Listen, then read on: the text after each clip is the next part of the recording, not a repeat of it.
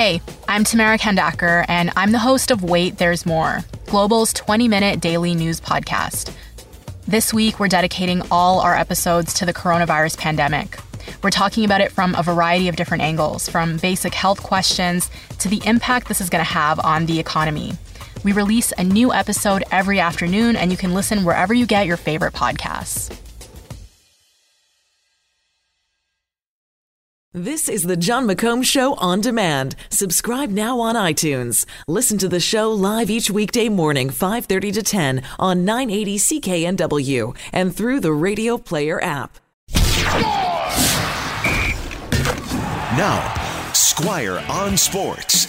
Yesterday, Alex Anthopoulos, the guy who used to run the Toronto Blue Jays and now runs the Atlanta Braves, threw his old friend Jose Bautista a lifeline he signed Bautista to a minor league contract in the hopes that if Bautista finds his game, he'll get called up to the majors one more time. Bautista spent all winter and the early part of the spring as a free agent that nobody seemed interested in. After 10 years with the Blue Jays, even Toronto had had enough of Jose Bautista. But that doesn't mean the Blue Jays didn't love Jose Bautista and what he had done for them. When they traded for him in 2008, when he was with the Pirates, nobody thought much about the deal.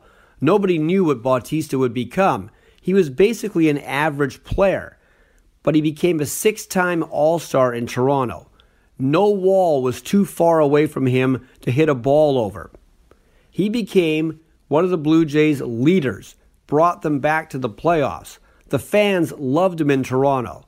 They loved him as intensely as all the other fans and teams in Major League Baseball hated him. But the great thing about Bautista was he didn't care if nobody liked him anywhere else. He was there to do a job, he was exuberant, he was a bat flipper. Sometimes he got punched in the face by the opposition, but it didn't matter to him. He was Toronto's middle finger to the rest of the league, and one day the Blue Jays will honor him as one of the greatest players they ever had. Squire on Sports. Catch Squire Barnes tonight on the Global News Hour at 6 and on 980 CKNW.